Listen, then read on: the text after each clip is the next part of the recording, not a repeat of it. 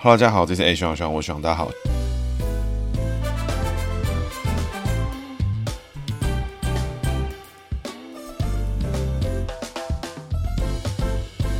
Hello，，大家好，这是 A 徐徐，我徐大家好，徐又回来了。那今天呢，要讲的主角是林洋港哈，林洋港。那这个林洋港呢，不是那个连锁热炒店林洋港啊。那为什么讲到它呢？有非常多原因。不过在讲这些故事之前呢，我们今天先来帮上一集黄顺兴补充几个重点。但是我上次做功课有做到，但是呢，录的时候可能就没有录到啊，就有点可惜。所以这集呢，无论如何是要花点时间去讲。上一集的黄顺兴呢，在当时他的建议之下呢，才由当时中共中央的国务院里面去设立了台湾。事务办公室，也就是我们在新闻上常常提到的国台办啊，就是我们上一集黄顺兴在他的生涯之中呢，哎，因为他的建议之下呢，中共呢就成立了这个国台办。那另外他的姓名格局里面呢，暗藏一个意外多灾之格哈，所以他的内在个性呢是可能是比较带有一点煞气的感觉。不过这个细节呢，我觉得对于整体姓名格局解析是不会造成太大的影响，所以这边呢姓名就不做更多的这个叙述，也欢迎听众呢去听上一集里面的内容哦。那我们这集要讲的林洋港他是谁呢？为什么讲到他呢？那因为这一集呢是第九十九集，那我们节目在每一集的这个个别的 episode 里面呢，终于来要来到一百集。当然，加入特别节目之后呢，总共其实已经超过一百多集了。相信听众们应该都有注意到。那一百集呢，我是希望来讲李登辉。那在讲李登辉之前呢，必须有很多人物都已经在过去的集数之内已经铺陈过。那林洋港呢，是一个非常必要呢要被提到的一个角色。在讲任何故事开始之前呢，我们要先从姓名学解析开始，因为他的故事呢其实是还蛮精彩。那只是呢，他的年代呢可能比较早远，那离开政坛的时间呢也比较早一点，所以。大家可能对他的认知呢就比较少。那相对的是这个林洋港热炒店，在台北市的这个长安东路啦，还有这个板桥啦，还有各个地方呢都有这个林洋港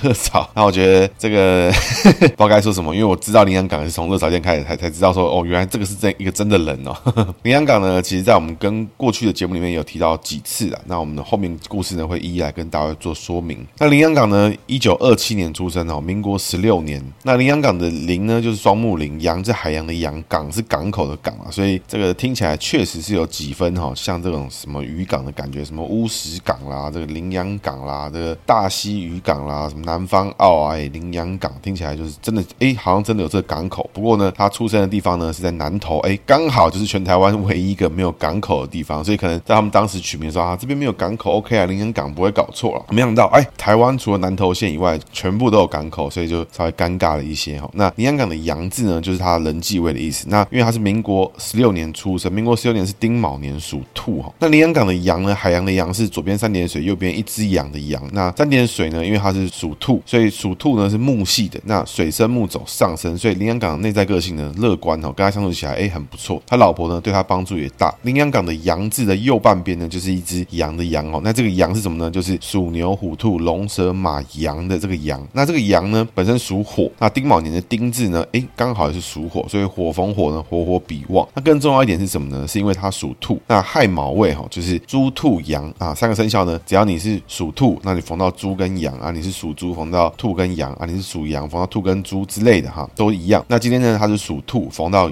羊，走三合的格局哈，所以外在格局呢，诶，除了人际位好之外呢，还藏了很强大贵人哈，所以他同辈的男性朋友呢，是一个贵人多的一个格局，所以他越去外面交际，认识越多朋友，诶，林阳港这个人哦，他的朋朋友就会多，机会就会多，可能性呢就高，所以他的人际位呢走一个非常强的一个格局哈，从里到外哈非常的强大，内在个性乐观，外在的贵人又多。那本身呢人际交往之下呢，诶，不管是他的朋友也好，他的异性朋友也好，男生朋友也好，对他的帮助都是大的哦。那相反的呢，另外一个方式来做解读的话，也就是说对他来说，他认为用处不大的朋友，他比较不会花时间去经营，所以他只会经营对自己有利的人脉。那相对他人脉对他来说就会很有帮助。那这格局哈，其实在以人际位来说哈，这个这么无敌的格局。在政治人物里面呢，相对的少见一些啦。那接着我们讲它这个港口的港哈，那三点水呢？哎，你们发现林洋港这个洋跟港左边都三点水，所以内在个性呢，财位呢一样都是走好的格局，走上升格局哦，向上的上，五行相生相克的生，所以他都会有所得，都会在意他有没有所得，都会在意他有没有帮助，所以他做事情的逻辑好不好？好，他知道做什么事情是有用，对他的生涯是有帮助的。那这港呢的右半边呢，就是巷子的巷，那是巷子的巷呢，因为这个名字我们很少在姓名学解解析的时候用到。为什么呢？因为一般呢很少会有人取名叫巷子的巷，或是港口的港。哎，好死不死，今天就碰到一个。那根据我的拆解呢，上半部呢应该是走一个栅栏的格局啦，就是这个共字，然后我会认为它是一个栅栏格局。所以属兔逢栅栏呢一样是好的。那因为兔子呢是一个喜欢这种这个安居乐业、吼吼啊做歹劫这种格局，所以它只要有栅栏啊、屋顶啊，对他来说都是好的。所以他做事情呢，做事情的方式手法，哎，他也喜欢做，他也乐意做。只要是他觉得合理，他觉得好的环境，就会很努力的去工作。那所以他工作能力怎么样？相对也是很不错。但是他全上下名字里面呢，就只有一个格局，就是林洋港的港字底下那个巳。那那个巳呢，就是子丑寅卯辰巳的巳字哈。它这个巳字呢属火，那属火本身会有问题吗？不会哈，因为它属兔的时候木生火走下生格局。但是呢，哎，因为它是兔子逢到蛇，那兔子跟蛇呢，这个看 Discovery 的朋友一定都会知道哈，这就是经典的天敌格局哈，就是说，哎，它是一只兔子，但刚好名字里面藏一只蛇，它看到里面就有一只蛇想要吃那兔子啊，有点可怕的格局。所以我们一般讲这个叫做体弱用强之格哈，所以会走上克下生之格。一般听众哈听到上课下生就会觉得哇，好像很严重。所以上课就是五行相生相克的克，向上的上。那上课呢走优柔寡断，想太多，追求完美。那这个比较纤细敏感一些。那下生呢是往下下，五行相生相克的生字，走一个牺牲奉献格局。所以这个上课下生之格哈，好的情况发展的时候会变成什么？追求完美啦，对朋友好啦，愿意投入自己的热情在工作之上，愿意花费自己的精力、时间、财力，把工作呢做得更好，做得更完美。那走不好的情况的时候呢，哎，就变成什么？想的太多，花了很多精神去做，结果呢成果不如自己预期。想了很久之后，哎，弄一个这个别人感觉不出你的投入在什么地方的格局。这两个情况呢，基本上是一体两面。也就是说，在你受到良好的教育，身边有很好的朋友、同才、工作环境的时候，哎，你牺牲奉献、努力做、追求完美的时候，别人就会看到说，哇，他很厉害，非常的懂。但是呢，相对的，如果你在一个很差的格局，你做的东西没人看得懂，没边站在干嘛，哇，那你这时候就会觉得非常的挫折。所以体弱用强之格有很多种看法跟解法，最终怎么使用呢？取决于他个人的情况，然后有跟他其他姓名格局来看。那因为林洋港整体来看的话，哈，林洋港这三个字哈，全上下都很强哦，所以基本上不成问题。那只有体弱用强这一个个地方呢，会成为一个相对大的一个问题。那这个东西呢，就导致说他工作上面的时候可能会比较付出，比较希望被看到，比较希望他认为努力就会被看到，努力就会发挥他的效果。但是呢，他又喜欢追求完美，相对的没有下克之格，他就比较没有那种杀伐决断这种快很准的做法，动作会比较慢一些哈。那整体来看的话哈，这个格局哈罕见的强大了，因为包含天格这个临字哦，一般我姓名学的的节目里面是不太去解大姓。那临字属兔用是非常强的哦，所以林洋港三个字里面就最底下的那一条蛇对他来说是相对不好的地方。那这个不好的地方呢，有可能会成为他最强的优点，相对有可能成为他最大的弱点。那听起来像屁话，但是呢，实际上你碰到一个人的时候，有一个人他优柔寡断，想的太多，一天到晚追求完美，有可能是这个人就是个超强艺术家，哎，走对行，哎，他就成为一个很屌艺术家。但是相对的，他今天可能是一个证券交易员，他今天可能是一个老师，但是他要教学生，老师学生要考试了，他要去交易股票，他交易资产了，他还在想我这样能不能做得更好，能不能做得更对？那因为有的行业、有的环境就适合不同的人，那这个格局、这个情况就会因为这个人的教育环境、他的工作环境、他的家庭环境，导致很多不同的情况。那林洋港是何许人也呢？林洋港也是南投县的鱼池乡哈，因为可能他就是刚前面有提到，就是因为这个南投没有港口，所以大家以为“港”这个字拿来当名字还不错啊。事实上呢，台湾每个地方可能都有港口，嗯，就会稍微尴尬一点。那也会被人家拿来当取名做热炒店的名字，那我也觉得这个比较抱歉一点，因为我自己去吃过几次。那这林洋港呢，其实它的官位做得很大，他一度呢视为就是蒋经国在他的接班人之中在挑选的两个人，就是李登辉跟林洋港这两个人在做挑选。甚至呢，在蒋经国过世之后呢，林洋港曾经在一九九零年的时候，一九九六年的时候，分别呢都有试图要参选总统。当年是在一九九零年的时候呢，林洋港是被劝退了。但是呢，在一九九六年的时候呢，林洋港跟郝柏村搭档参选哈，所以那个时候呢，他对决的是李登辉。那故事呢，从现在开始哈。那基本上呢，林洋港这个人呢，他就是在南投出生。那他的祖上呢，就是他的爸爸已经来自于这个福建很久了，到他这边的时候已经是第八代了。所以林洋港呢，这个人他就在南投林家是非常大。那他的弟弟呢，林元朗也曾经是南投县的县长。那他的侄孙呢，就是说亲戚啦，就是林明珍，也是前任的南投县县长。最近呢，立法委员刚选输的那一位林明珍，哎，也是林洋港的晚辈。那林洋港呢，一家有很多人啊，那有各式各样的情况。那他们家跟日本人感觉是相对比较有过节的。为什么呢？因为林洋港的二伯父曾经被日本人征召去打雾社的原住民，然后在合欢山上冻死。林洋港呢，本身他就是一个家庭里面的长子啊，虽然说是长子呢，他的爸爸呢是排行第二。那因为他们家里面老大的没有生到儿子，所以他就把这个。二哥的儿子就过继给大哥了，就过继给大伯。我，成为这个家族里面的长子。林洋港呢，这个从林洋港呢，从南投这个投射工学校毕业之后呢，就去到日本，然后在日本的昌平中学念书。然后念完书之后呢，哎，他毕业之后呢，就回到投射国小去当代课老师。一九四五年之后呢，哎，台湾呢交接给中华民国，所以他后来呢，在一九四六年的时候，林洋港呢考上了国立台湾大学的政治学系。那一九五一年呢，林洋港毕业之后呢，哎，去考了高考，哎，考上了公务人员。那之后呢，短暂的加到这个台南市做税捐处的稽查员。那之后呢，转调南投县政府民政局。那在他的，我在网上找到一篇他关于林洋港的论文啊，也就是说，当年呢，他会去台南，会去考这高考，其实也主要是收入的考量，因为那个时候呢，战乱刚结束哈，所以你去考公务人员，你去考当老师，都是收入会比较稳定。所以林洋港呢，他前早期的职业生涯基本上都是为了自己的家庭去做更大的考量啦，是一个为家的一个男人。那后续呢，调回南投县，其实收入上面并本身是没有差别的，但是呢，因为你调回去南投照顾家人才方便，那加上他自己家里面也是很大的家族哦。那他当了几年的公务员之后呢，后来升任了南投县政府的民政局局长，后来又当了政府秘书。那之后呢，哎，一九六四年调任台湾省政府秘书处的秘书。为什么呢？因为当年呢，台湾省政府呢就设立在南投，所以省政府跟南投县府是非常接近的。这个在哪个地方谈论过呢？一样哦，在我们彭白显那一集，也是我们前南投县的县长。因为那个时候九二一的问题呢，省政府跟南投县政府有很多叠床架屋的设置，造成很多争议。那在一九六四年的时候呢，林洋港呢兼任了中国国民党的云林县党部主委。那也就是说，其实你可以看得出来，他并不是什么人都可以升得这么快。第二个呢，是不是什么人都可以兼任国民党的党部的这种主任委员？所以林洋港在这个期间呢，应该就已经有参与到了这种国民党的党务运作。那其实呢，他在升任这个政府秘书呢，还有兼任新闻发言人了。那他在里面过程中，其实他已经在南投县政府是相当的高层的。那他后续呢，兼任了地方的县党部主委啊等等的什么事情。那他后续呢，其实他就往上去走他的升职之路。那一九六六年的时候呢，哎，当时南投县县长刚好过世，然后林洋港呢就代为做代理县长。那后续呢，哎，一样又兼任了国民党的南投县党部主委。那之后呢，经过国民党提名，参选第六届南投县县长选举。那最终呢，林洋港呢靠着这个群众基础呢，就赢了这场选举，当选南投县县长。那县长期间呢，哎，他其实做了蛮多事情的。那接着呢，在一九七二年之后呢，蒋经国担任行政院院长之后呢。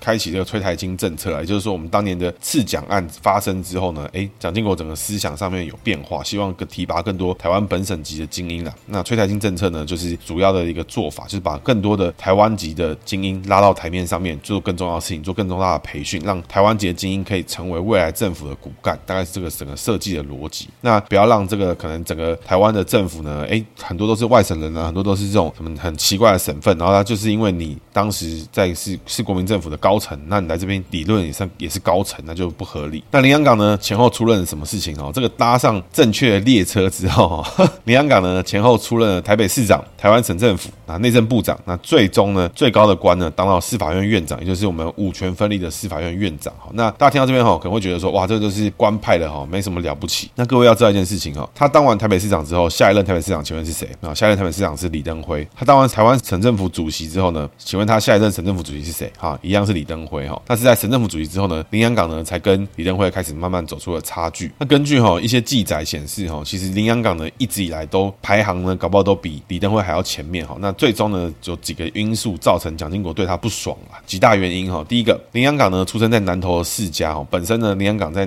他们家林家呢在南投就是盘根错节，人很多，而且很多人在官场之上。那他不希望呢这个林洋港被提拔之后呢，哎，南投林家成为哈最新的一个望族哈，这很尴尬。那另另外呢。就他还做了几件大事啊，第一个是省政府主席呢，哎，把农田水利会的总干事由官派改为民选哈，那这个蒋经国觉得不开心啊。第二个呢是省政府期间呢没有沟通呢，就把新竹市跟嘉义市升格为省辖市哈，造成很多后续的问题哈。那当时的孙运璇想要调整回来的时候呢，这个省政府主席就说不让我辞职啊，不爽怎么样啊，什么这种感觉，所以也造成了一些不好的这种格局。那内政部长期间呢呛瞎说哈要改善社会治安，让铁窗业可以立刻。萧条，结果完全没做到，也做不出来。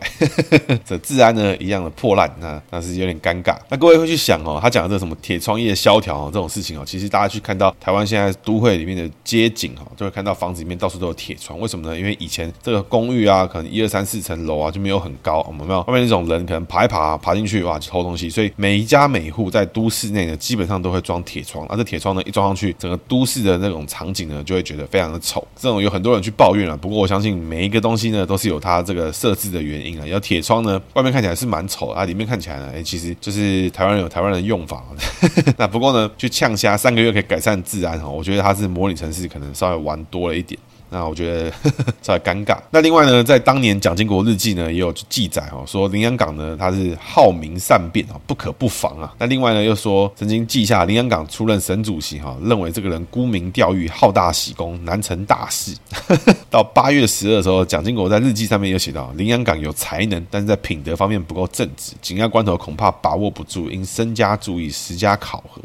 所以这个蒋经国哦，这种在他的日记里面哈写了蛮多有的没有的，那是尴尬了一些。那在后来呢，省政府主席结束之后呢，因为他的后继的继任呢就是李登辉。那当年呢，林洋港的在台湾省政府主席结束之后的任期呢，还有直升上了内政部部长。各位听众可能会不知道哈，觉得说这个内政部长好像没什么了不起或怎么样。其实大家要知道一件事情哦，在各个政府机构里面，举例如果是台北市政府来讲的话，最大的局处是哪里呢？就是民政局，因为他管的地方最多，不管你是。公庙也好啦，不管是户政事务所啦，这种各式各样的地方，你的辖下的人一定是最多，接触到的人也是最多。那相对应到中央体系里面来讲的话，内政部呢就是行政院底下里面一样最大的一个部门，因为他必须要处理到更多内政的事情。那后来呢，蒋经国呢就选择了李登辉去出任副总统。那林洋港呢从内政部长呢调整为行政院副院长，看起来呢是升职，但其实他的实权呢下降。那后续呢，这林洋港呢在一九八七年的时候接任了司法院的院长哦，所以就五权分立的概念来讲哦，其实哎，林洋港跟李登辉看起来其实都是并驾齐驱，但是李登辉离中央更近一些。但是五权分立来讲的话，司法院院长哦也是非常大的一个机构哦。接下来就来自于我们这个当年的政争呐。蒋经国过世之后呢，哎，李登辉就作为副总统拉政成为总统。一九九零年的时候，李登辉呢就要争取连任，因为他那时候还是从这个刚开始接任后半的任期。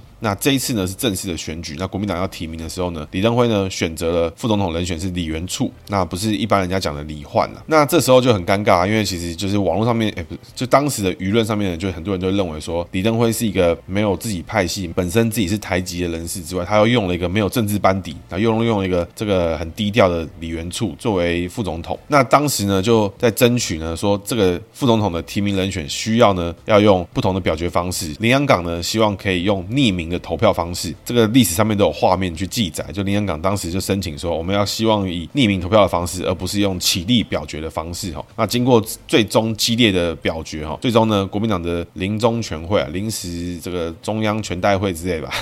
啊，临终全会听起来是有点奇怪。不过最终的辩论之后呢，还是以起立方式。那最后呢，就是由李登辉、李元簇胜出，在一九九零年的时候呢，作为总统，然后在国民大会里面去做选举。当时呢，甚至李登辉其实都已经准备好了退选的讲稿了。那在三月的时候呢，国大代表里面以这个军系为主哈，这种早期的这种老国大代表万年国代里面呢，就拱出了林洋港作为总统候选人，副总统呢是蒋纬国，那就是蒋经国的弟弟。那希望呢可以跟李登辉、李元簇做对抗。在那个时候呢，其实就这些国大代表啊，就是这种老国代什么的啊，其实都非常激烈的抗争，因为他们不希望有台籍或者是是这种非军系或者他们不理解的这种人去出来作为代表，因为他们认为李登辉只是一个过渡时期，李登辉只是一个这种经过就。过了，他只是一个就是政权转移的一个过程。他们希望有自己熟悉、自己了解的人去做参选，而不是国民党去提名了一个李登辉、李元簇出来继续呢去做选举。那这时候呢，林洋港就表态了。他表态什么呢？他表态呢，他说我是候选而不竞选。那各位有发现哦，这种林洋港念的书哦，确实就是多。为什么呢？因为如果这个人他念的书少一点，或者是他念的书可能是什么警大啊或警专啊，他可能就会说啊，我们这个花花要做代志啊，这个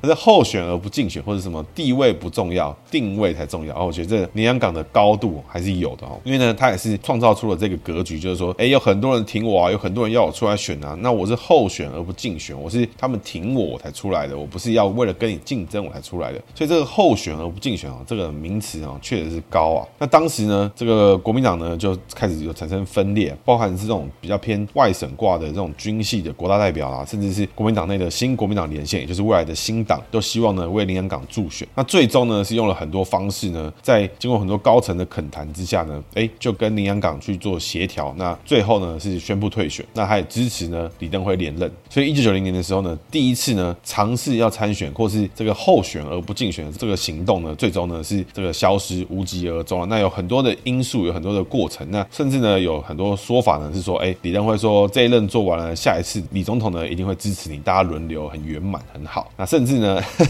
甚 甚至呢也有人代替李登辉去跟他说，我只会做一届啊，下一届不会参选，一定会顶挺你到底。那这个人呢就是蔡宏文，当时的审议会议长。那林洋港呢，其实他基本上他还是听听而已，因为林洋港他本身呢他的意思就是说他没有要主动参选，官位呢即可私相授受啊，所以。林洋港当时也是不这个不以为意的，那基本上呢，就是侯友宜这这整个套路，就是林洋港以前就用过了，出身还很像，所以林洋港呢早就用过了，所以侯友宜呢可能要去翻一下林洋港的书了，因为这个候选而不竞选这招哈，我觉得这个侯友宜还是要多多学一点这种更多的用字，我觉得对他会更有帮助。那在一九九三年的时候呢，哎，因为呢行政院长郝柏村下台，那李登辉呢任命连战呢成为行政院院长，而且他邀请到了这个林洋港到总统府说，哎，我跟你说啊，这个林洋港啊，我跟你讲，这一次呢行政院长不会给你啊。其实是因为哈，给你更大的机会，你才有从容的准备三年之后，哎，还有更好的发展在等你。哇，这个有没有很诱人的感觉？那那个时候呢，林洋港在当即呢就宣布参选一九九六年的总统选举。他在一九九四年的时候就辞去了司法院的院长。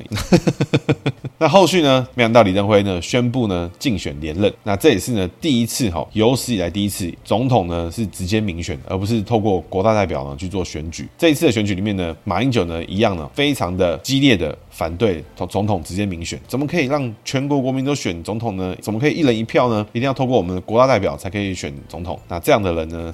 最终也在两千零八年成为我们的台湾的民选总统了。那那个年代呢，林洋港呢持续参选，而且他搭配的呢就是当年的前行政院长郝柏村。最后呢，选举的结果哈非常可惜。那就如我们已经知道的历史哈，那个那个年代一九九零年的时候，第一次总统直选的时候，国民党派出的人选就是李登辉加连战，拿到了五百八十一万票，那得票率呢是百分之五十是。那另外呢，还有三组候选人。第一组呢，陈履安、王清峰哦。那陈履安呢是前监察院的院长，那王清峰呢是前监察委员，所以也是一个这个国民党的党派出来的。那陈履安本身呢是陈诚的长子啊。这个组合呢拿了一百万票，九点九八趴左右。另外一组呢就是林洋港跟郝柏村嘛。那这一组呢拿了一百六十万票，得票率呢十四点九趴。最后一组呢是彭明敏加谢长廷哈，民主进步党推荐，总共呢拿了两百二十万票。那得票率呢只有二十一点一三趴。那我这边有特别去查了几件事情哦，我觉得还蛮有趣的，就是说在那个年代哈，其实支持国民党、支持这种中华民国体系、支持这种我们是中国人，因为在陈履安、林洋港里面都是以认同为中国人为主的这种主流的选举里面，五十四趴加十五趴，大概就是六十九趴再加十趴，七十九趴左右的人哦，认定有投票的人哦，认定自己呢是属于中国人的背景，不认同自己是中国人，那认同民进党的思想的人只有占了二十一趴。这两百二十几万票左右，那时间哈光阴飞逝，来到二零二零年的时候，我觉得这蛮有趣的地方是什么？是说二零二零年的选举哈，整个认同自己是民进党，然后投给蔡英文、支持蔡英文跟赖清德的理念的人哈，占了百分之五十七，五十七趴。那人口成长之下呢，得票数来到八百一十七万票。那国民党提名的韩国瑜跟张善政哈这一组人呢，得票率三十八点六一趴，拿了五百五十万票。那宋楚瑜跟余香哈，这个就比较尴尬一点，只拿了六十万票，四点二六趴。所以假设我把宋楚瑜跟韩国瑜的票加起来四十十二趴。的话，其实他们加起来也不过六百万票上下，然后全部的名额里面占大概四成左右。所以这二十四年来哈，其实整个台湾的思想跟变化哦其实变得非常的大。整体上来看的话，哎，明星确实哈就往更本土、更台湾的角度去做思考。因为当一个国家哈，它的国家认同是被高层去定调的时候，哎，你会发现我们多了很多不必要的国仇家恨。如果你是用你自己的想法，用你自己这个在地的这个思维，你在这个片土地，你在这个地方生活，你在这个地方思考，那你就会用更以你自己的角度去。思考，去找到能够代表你，能够说出你心声的这个政治人物，去作为你的代表，也就是说代议的政治。那如果没有民主制度的话，很有可能我们就会被一路呢强加哈。台湾一直以来在这些人的认知里面，到一九九六年的时候，台湾都还是中国的复兴基地。到了现在，台湾是台湾，台湾是中华民国在台湾。我觉得这已经是一个很大的妥协了。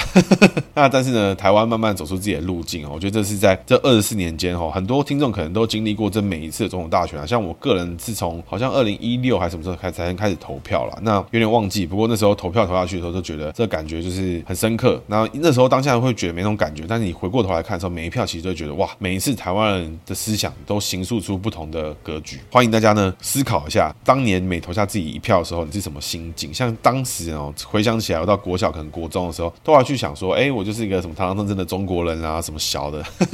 再 想想哦，觉得蛮荒唐，哪个王八蛋把它写在课本上？那其实哦，一直网络上都会有，可以找到一件事情，我觉得蛮有趣的地方是说什么？是说在思考说，大家都是台籍人士，大家都是在一个这种这个威权体制之下、强人政治之下，同样出生的人，不是应该团结，可能会做什么事情吗？但是为什么？哎，李登辉跟林洋港走到这种有瑜亮情节啦，或甚至是政敌的情况，甚至是他们会走相反的做选择。明明他们出生背景应该是更能够讲得通、更能够说得通的哈。那其实很多原因哈，我觉得这都是来自于这种上层的安排。基本上大家都不知道我们在看，因为最近呢有一个韩剧哈，那这不小心我在一个因素之下呢被强迫推销，就看了这个，觉得蛮好看的。那本身格局我觉得很像，这个叫做财阀家的小儿子，他们也是讲一个继承战的一个格局跟状况。那基本上当年的政府跟他们财阀是很相近。如果你在整个家族、整个政府里面有个强人，他具有让每个人都有生杀大权的格局的时候，哎，这时候底下所有人的表现都是为了这个人而去做的反应。所以当你们角色定位相同的时候，如果你们还走在一起，那很大几率是两个人一起去死，反而是做出 市场区隔。哎，可能这两个人才会找到自己的位置，或是不会被觉得说你这个人是有问题的。因为那个年代李登辉的演技好到。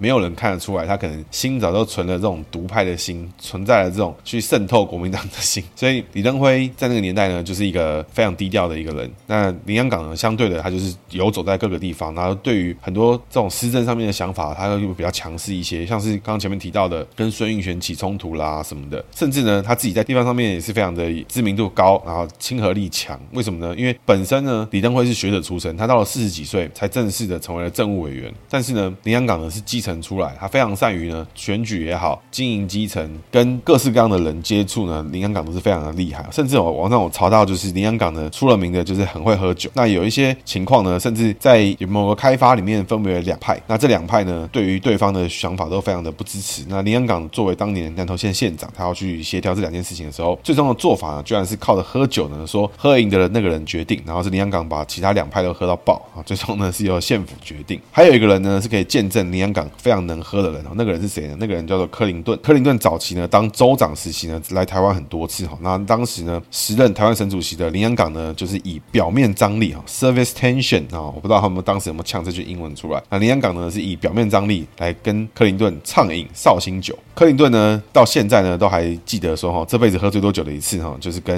林洋港喝的那一次。那网络上呢，只要搜寻林洋港空格表面张力哈，你可以找到很多影片跟照片，都是林洋港在。喝酒喝到别人爆掉的情况，所以这个林洋港表面张力 （surface tension） 那就想想必呢是蛮有意思的一个一个状态。所以林洋港这个人呢，为什么会给蒋经国那样子的评价？也就是说前面提到的蒋经国认为说这个人好大喜功啦，什么喜欢什么这个家族派系强大什么，其实有也可能就是因为他的出生背景里面，他不像李登辉，他可能就是拿了农业的专业，日本留学哪个地方留学，差点就拿诺贝尔奖什么的。但是呢，今天林洋港是从基层出身，是从地方世家出身。那难免就会有这样的格局，所以真正决定林洋港跟李登辉成败的东西，根本就跟他们个人无关，而是他们的环境有关。最后呢，在一九九六年的选举里面，哈，最终呢是由李登辉获胜。林洋港在这次选举之后呢，就离开了政坛了，那默默的呢就搬到台中，然后从此呢就跟政坛比较没有相关的事情。那林洋港这一次的选举里面也做出一个蛮经典的一个事迹，哈，是什么呢？那当年哈，在一九九六年的选举的时候，陈履安、王清峰、李登辉连战，彭明敏、谢长廷、林洋港、郝柏村里面，在都市圈哈都会。圈里面哦，其实当年哦，台北市彭明敏的、谢长廷跟林洋港拿的票数差不多的。基本上呢，在全台湾所有县市里面呢，都是由李登辉跟连战全部碾压哦，甚至呢有拿到七成的票左右都有可能。但是呢，唯独哈在南投县的时候呢，林洋港跟郝柏村哦可以技压群雄哦，拿到四十六点五趴，代表林洋港在南投区哈林家还是非常的强大哦，绝对不是跟你开开玩笑的。那我觉得很多人会好奇一件事情哦，大家都觉得说哇，李登辉台独教父啊，李登辉这个为台湾民主化做的非常多的事情，但是为什么会有台籍的政治精英对跟他走不同的路线？但我觉得其实哈，很多时候你要去看的事情会是说，为什么这些人支持国民党？为什么这些人支持非本土派的势力？为什么？那我觉得相对的是要说，这些本土派或这些进步的人给这些人看到什么？是不是一来就打到老国代？是不是一来就怎么样？还是说国民党在地方也是有在做事情的？那我觉得这些每很多事情都不是说一体两面就能看到。这就像林洋港他的家族在南投县都没有做过一件好事嘛？我觉得也不是啊，对不对？所以很多时候在选举跟在真的在投票的时候，会有很多你无法理解的事情发生，包含像我之前预测错误啊，被大家那个整个搞到烦，这没没话讲了，这个错就是错。那所以我觉得选举就是这么有趣，因为没有一个人，没有一个地方是你看到的标签这么简单。每一个人能够站到台面上面去承受这个公开的审视，去面对更多不同的面向的时候，哎，这个人其实他能够站出来，绝对不只是因为一两个原因，而是因为有很多的人在后面推着他，希望这个人可以代表更多的人出来。那在整个故事的搜索过程哦，我找到一句非常有趣的话，是在一个专访里面哦特别提到的，就是说这个李登辉哦特别提到一件事情，他说关于这个哈，我很了解中国人哦，所以你就给他们一直做官，一直升，然后就会高兴。但是高兴过后呢，一有华裔嘛，华裔贵啊，这个他事情就会发生，发生之后他就下台，下台就没了。所以纵观李登辉的整个官场生涯哈，所有的事情很多时候都是这样发生，反而林洋港这个台籍精英是真正的明刀明枪，有机会在当年多次呢让李登辉差点陷入危机哈，包含像一九九零年的选举的时候，在全代会的时候，哎，做了一个突袭，希望用匿名投票啦，甚至是在国大代表投票的时候，哎，有一群国大出来挺林洋港，到底发生什么事情，最终呢让李登辉可以赢过林洋港？那我觉得我们这个下一期呢，再跟大家做更多的讨论。那确实呢，反而所有的中国体系的人，像是李焕、郝柏村等等，最终呢都是因为李登辉的这个概念哈，就一招呢就把别人给弄爆了。很多人哈对于连港的理解跟认知哦都已经过去，甚至就是可能也不重视也不在意。那我觉得这样的人这样的背景哦，他的出生背景跟他的念书的背景跟他的环境里面。哎，他是不喜欢日本，他是对于中国有一个倾向，他是对中国有一个粉红泡沫的一个一个想象跟一个幻想。那这样的人在当时的教育就是存在，这样子的他不管他是统派也好，他是台籍的统派也好，就是会存在。所以我觉得大家不必对于国民党的老的政治人物太苛太过于苛责，因为他们很可能就生长在这个环境之下，他们生长在一个幻想之中，所有的家人家族都告诉他：哎，我们有一天要回归到中国，我们就是中国人。我们现在讲日文，我们讲日本名字，只是因为我们被统治。那有一天我们要回来的，所以这样的老。统派有没有？我觉得是有的。像林洋港很有可能就是其中之一。那有有必要对他苛责吗？没有，因为他受的教育就是这个样子。那但是呢，现在台湾背景出身的小统派，我就觉得，哎嘿嘿，哎，为什么？哎，怎么会这样想？我蛮蛮有趣的。因为像黄顺兴当统派，林洋港，那我觉得也是也是合理啊。因为他们就是有这种思维嘛，对不对？他们受那样的教育，从小就是在日本时代长大，被日本时代的时候被日本人压迫啊等等。那我觉得合理。那现在小统派又是从哪来？又是从何而来？接下来是学长的姓名学小技巧。今天要讲的是属兔逢羊哈。那如果你是属兔的朋友，名字里面有羊哈，一只羊的羊哈，就是林阳港的羊字的右半边哈。那那个时候呢，代表你的这个地方呢带了三合，那就会特别的强。也就是说，举例来讲，像林阳港的朋友贵人就会多。但是呢，一般人一般正常的情况之下哈，如果你是一个姓名里面逢三合的人，这个人高几率哈朋友反而是少的。为什么呢？因为他可能这辈子哈碰到一个好朋友，哇，这个人是他贵人，跟这个人一讲几句话，一起出去玩。一次，这个精神能量立刻被补到饱满，人就失去了社交的动力，他就会忘记说，哎，我还可以去交更多的朋友。但是林洋港呢，因为他本身呢涉及到基层的服务啦，要接触到很多各式各样的不同的人，要去接触更多的可能性，所以他接触的人越多，他的贵人就越多。所以当你好好发挥，逼迫自己发挥，甚至拿你的人脉作为一个你这个工作的工具的时候，哎，这样的三合就会发挥到最强大的功能。所以当你是属兔逢羊的朋友，那你就要记得一件事情，你有没有定期去发挥你的功能。如果这个“羊”字在你的名一，就是名字的第一个字，林阳港的“羊”字的时候，你有没有好好去交你的朋友？如果这“羊”字出现在你的名字的第二个字，比如说你是林插羊的时候，哎，你有没有在工作上面去接触到更多的可能性，碰到更多的同事，跟更多不同部门的人交流，让你的工作里面带给你更多的贵人跟可能性？那如果你身边有个朋友，他就是属兔，名字里面还有“羊”字，但名一也好，名二也好，那这个人呢跟你很不错，那时不时呢找你见个面，那你就要知道一件事情，你就是他的贵人，你很重要，你有发挥出。很强大的特质，让这样子的人会希望在你旁边，希望在你旁边接触到更多的可能性。当另外一种方式呢，就是你有朋友，他名字面有羊，但是呢对你爱理不理，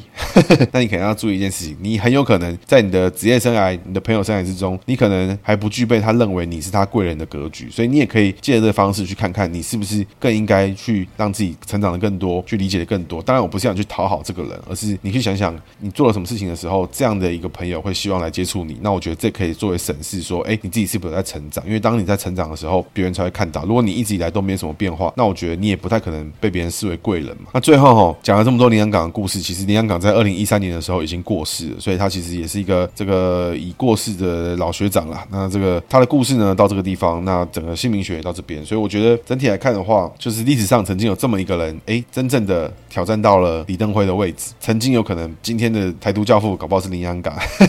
不知道啊。但是总之，曾经呢，哎，这个人对于李登辉的挑战反而是最大的，他也是台籍精英，而不是说李登辉从头到尾都是在跟外省挂打交道。曾经呢，哎，对对于李登辉最大冲击的反而会是林洋港。林洋港在选总统的时候也跟蒋伟国、跟郝柏村做合作，这也符合了国民党一直以来的中央配地方、台籍配外省的这格局。所以这种事情呢，二三十年前国民党就在做了。所以我觉得对于现在的国民党政坛来讲不难理解。那甚至侯友宜一直以来的后花做歹籍，后花干嘛干嘛，做些有的没有的事情，这些无为博的东西，这个林洋港呢，在几年前就已经讲过了。哎，这个二十几年前就说了，我们候选而不竞选。